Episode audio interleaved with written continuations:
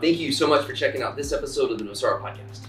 Today we are speaking with Rachel McCrary, who is an absolute bundle of energy and an entrepreneur that a lot of people can learn a lot from. I hope you enjoy getting to know her in this episode.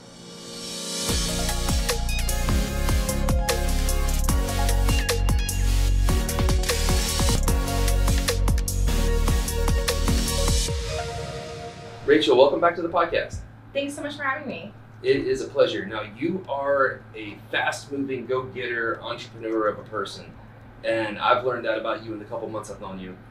And it's nothing short of impressive, the stuff that you get into and how willing you're, how, how much you're willing to dive into it and, and make hard things happen. So, uh, without further ado, introduce yourself and tell us a little bit about what I'm referencing and what you're up to these days in Costa Rica. Yeah, sure. Uh, I'm Rachel McCrary. I'm an entrepreneur and I build stuff. So I've always uh, made things and had ideas and, and executed on them since I was about fifteen. So this is probably my fifteenth idea I'm working on now. Um, I'm working on, uh, you know, some easy, affordable test kits for uh, COVID. I have a bra for plastic surgeons. Um, we just opened a commercial testing lab for uh, non-medical testing in L A. And, uh, you know, I'm always like advising on a few other startups and just, you know, helping people working on stuff. So you're creating all types of interesting stuff. You're on T V shows, you go and speak to groups and do consulting. What drives you? Like what, what, you're an entrepreneur, like what drives you to do everything that you take on? Yeah, um, I was speaking to somebody yesterday and I heard myself say I've devoted my life to building startups. And then I was like, wow, is that important enough? Um, why? I think I just, I love to build and I love builders. And creating something from nothing is really special, no matter how big or small. I just love that energy and to be around that. I gotcha. So being an entrepreneur, did you always know you were going to be this from when you were a little girl? Did you yeah. know that you were going to like go this direction? Came out that way. I never really um, felt comfortable in a linear system with a lot of rules, whether that's school or, or work. And I always said, but why do I have to do it that way? Why?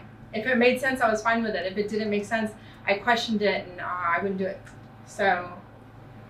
Well, on that note, you were born that way and you you're, you get a lot of stuff done. I guess here's my question.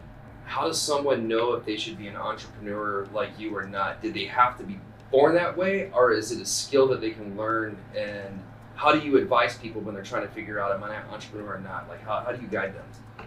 Yeah, uh, the startup world tends to be glamorized on T V, right? You see people drinking beer and playing ping pong at work. And maybe that goes on, but that couldn't be further from, you know, the lonely, you know, never-ending work day of an entrepreneur. Um, you start, you wake up, you start to execute, you might take five years until you get a minute. Um, so yeah, so, you know, I don't know that you have to be born that way, but we can all look within ourselves and no one can really answer, you know, but, but yourself. And I say, you know, what do you value more? Do you value stability or freedom? And so maybe, talk us through that. What does that, what does that mean? Yeah. So if you value stability more and you want to know where your paycheck is coming from and you want uh, a regimented schedule and you want to trade time for money, I call it, right? I go here, I'm here for a certain amount of time, I get paid. If all that sounds good to you, no matter what goes on there, Um, you know that you're going to have a baseline level of some type of a salary, uh, whether it's low or high, that's stability. Freedom is more um, volatile and it looks like this. Uh, you might get paid nothing. You might get paid way more uh, and it's up to you. And it's more uh, in the results that you will, uh, you know, reap monetary compensation, but you're free. Uh, you might work more hours, but you can do it whenever you want. Um, you know, you can work based on your own intuition and vibe of how you're feeling that day. I get you. So it sounds to me what you're basically saying is if you're going to be an entrepreneur, you need to be comfortable with working long and working hard and working often, but there's a lot of freedom that comes with that. And if you're not comfortable with that awkward, the volatility up and down, then maybe get a normal job. Yeah, probably while I was explaining those two scenarios, you know, You, we all had a reaction to that. One felt naturally more comfortable than the other one. Um, you know, so so there you go. That makes sense. Um, I've in the past I've heard you use the phrase ideas versus execution or some version of that. Can you explain what you mean by that? Yeah, I heard someone uh, yesterday at lunch say that uh, she had she had a really good idea. Um, ideas aren't worth anything, and anytime you have a really good idea, ten thousand other people on the planet had that idea today. So what matters is execution, right? I think I think it was Guy Kawasaki or something, one of the early Apple guys, who was saying that um, uh, you know, that whenever you know someone has an idea and there's all these other people on the planet that had that idea that day, you know, maybe ten of them take the next step, right? So see if you're one of those people that moves into execution mode. I gotcha. So it sounds to me, as I'm listening to you, your big key to success is being willing to go hard and, and work as much as you need to. And I think you said earlier, you might go five years without making anything, but at some point in time, freedom might be your reward. Yeah, eventually, eventually it'll happen. Um, just keep going. I said the number one thing entrepreneurs do wrong is give up too soon. Uh, you know, they, they expect it to just magically happen quickly. And it's really in this relentless pursuit of perseverance. Sometimes you get lucky and it happens faster than you think. And yay, but we don't necessarily know, right? And you just have to keep going. Um, and eventually, you know, we'll see results from that. And, it, you know, that might sound like, you know, such a slog, but um, that reward is amazing, you know? That like couple days a year, maybe it's only twice a year, but when I get like a really big like entrepreneurial win, like the only other feeling on the planet that feels like that, that elated, amazing feeling is like when you're in love, you know, or, or maybe you give love for a kid or, or for another person. That's the only other time where I've ever felt that amazing. Like it's just like this like reward of like, you know, everyone's so over you talking about the thing and you just keep going and they're just like, oh, yeah, right at this point. It's been like probably me and my biscuits, you know, and then it's just like, how long is that going to take? And you're even over yourself, you know? Um, and then one day it happens. And then that feeling, literally just run out into the street and do like cartwheels, you know? Now to get to that cartwheel state, is it, explain to us what, what your primary skill set has to do with achieving that success. Yeah, so I get asked this a lot and I see this a lot. So a lot of times we uh, think that if we're really, really excellent at something and have an idea that correlates to it, you know, that, that we should be an entrepreneur. And that's not necessarily the case because when you're an entrepreneur, your primary skill set is probably ten to twenty percent of your day uh, and your job in general. Um, when I built a fashion company once and I have degrees in design, I would say that was maybe ten percent of my job. The rest of my job was uh, legal, you know, running several different social media accounts, uh, finance, um, fundraising, talking to customers, customer service, you know, um, knowing your numbers, as you like to say. Knowing your numbers. All entrepreneurs should, we should always know our numbers, even on a high level. Um, I will not uh, mentor uh, entrepreneurs who don't know their own numbers. If you say, I'm going to get somebody else to do it, then you won't have a successful business. Even if it's just the most baseline, this is how much this costs, this is, you know, how much we made, and then like the net profit, even just, you know, literally three lines is helpful. Um, we have to monitor that ourselves every month, and you'd be surprised how much you'll learn. Um, you know, as someone who went to art school, I now I love keeping my own numbers because I can see on a piece of paper in front of me, you know, where where we're, you know, spending too much money and what's not working. You know, like if you're doing advertising and it's not working, stop doing it. If you ever since you hired someone, things look better, do more of that. Like, you know, just follow. I got you. So uh, if I can do a synopsis, it sounds like you're saying, keep a close eye on things and adjust accordingly, but don't ever let that drift away. Like, stay on top of it. Yeah, and just be really flexible and malleable. Like, we should always be uh, receptive to where things are going and, um, you know, pivot, you know, what we think, what we, how we think is going to go is never how it goes. And the more flexible we are uh, and uh, sort of quick to respond, the more successful we'll be. That makes sense. So let's get personal for you for just a moment. If you had to give your sixteen-year-old self advice, what would you say?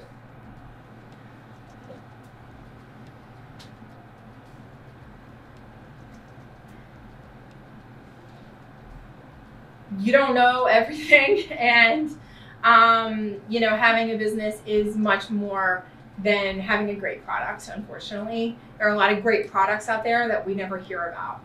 Um, telling the world that your product or company or service exists is the most important thing you can do for your business. You can have the greatest product or service in the world. If nobody knows about it, it doesn't matter. And the way to generate revenue is to tell people about it, whether that's marketing or word of mouth or email or social or flyers, I don't know, but letting people know that your product or service exists is the most important thing. What would you say is the most interesting thing about you?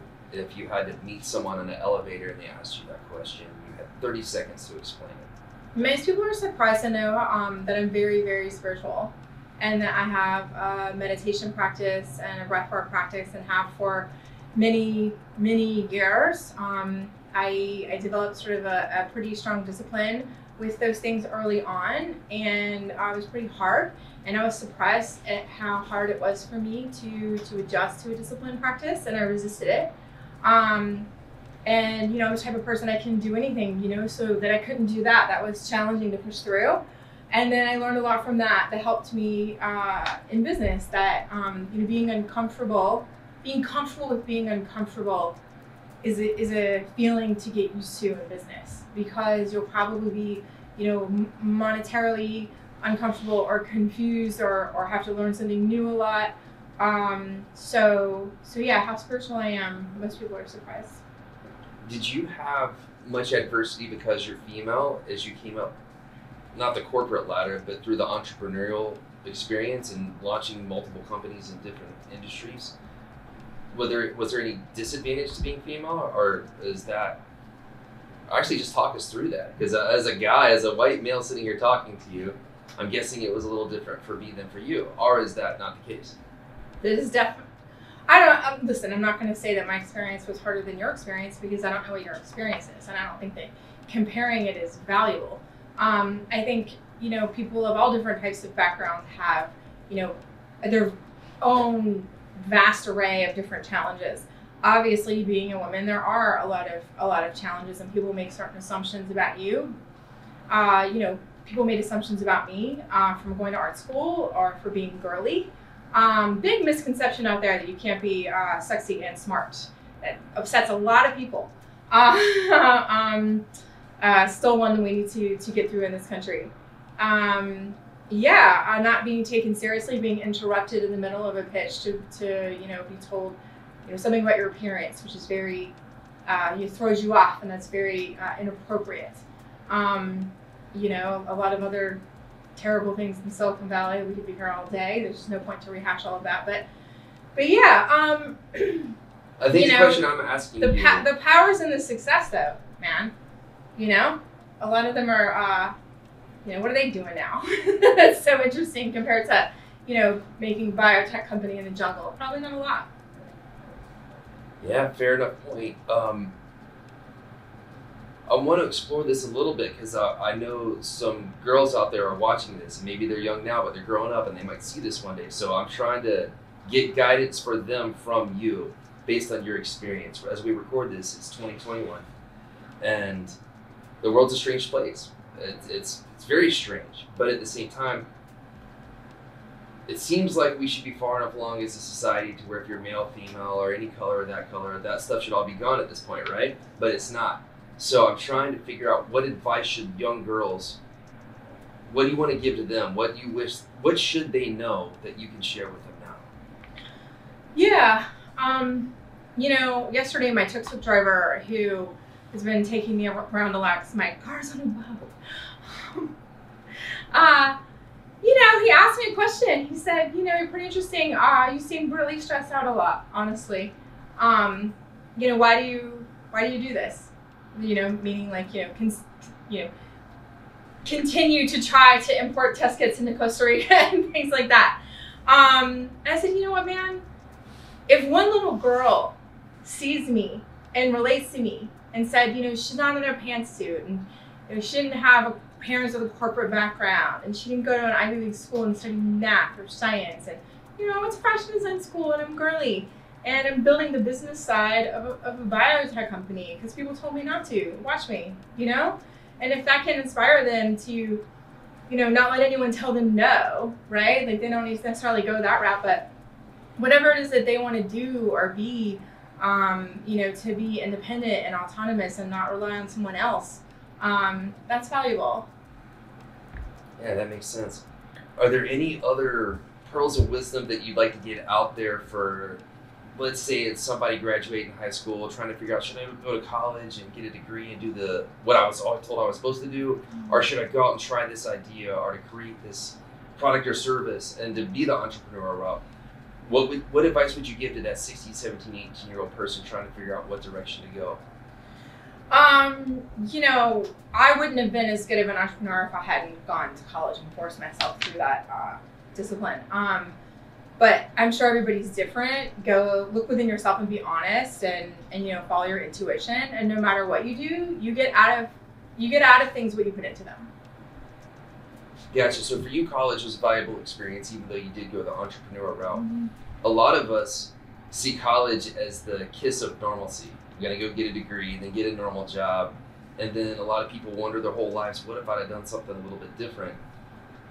It seems to me you were willing to jump off the diving board or take the bungee jump or jump out of the plane, whatever analogy you want to use. It seems like you were wired early not to be scared or let fear drive you or prevent you from trying things. It seems like you're willing to run into a wall if, if you're determined you're gonna do it.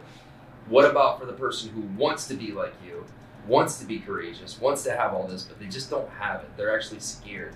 Now, they still want to do it. They're just scared. What do you say to them? That's okay. I get scared all the time. Um, fear is just a feeling. Fear is just a feeling. Um, on on the other side of fear is something great. And it goes back to that thing, you know, if you don't try, you won't know. And uh, if you're not, if you don't, you know, force yourself to be uncomfortable, then you won't get to something great on the other side. Awesome stuff. Hey, before we let you go, can you give us a quick update on uh, your COVID labs and the test kits, and just give us a quick rundown of what's happening? Yeah, um, we are opening a new lab in L A, uh, Gather Labs, and then R X Bra is coming out with a new color next month. And then hopefully next month we will have our test kits in Costa Rica. Thank you for coming in. It's always a pleasure to have you.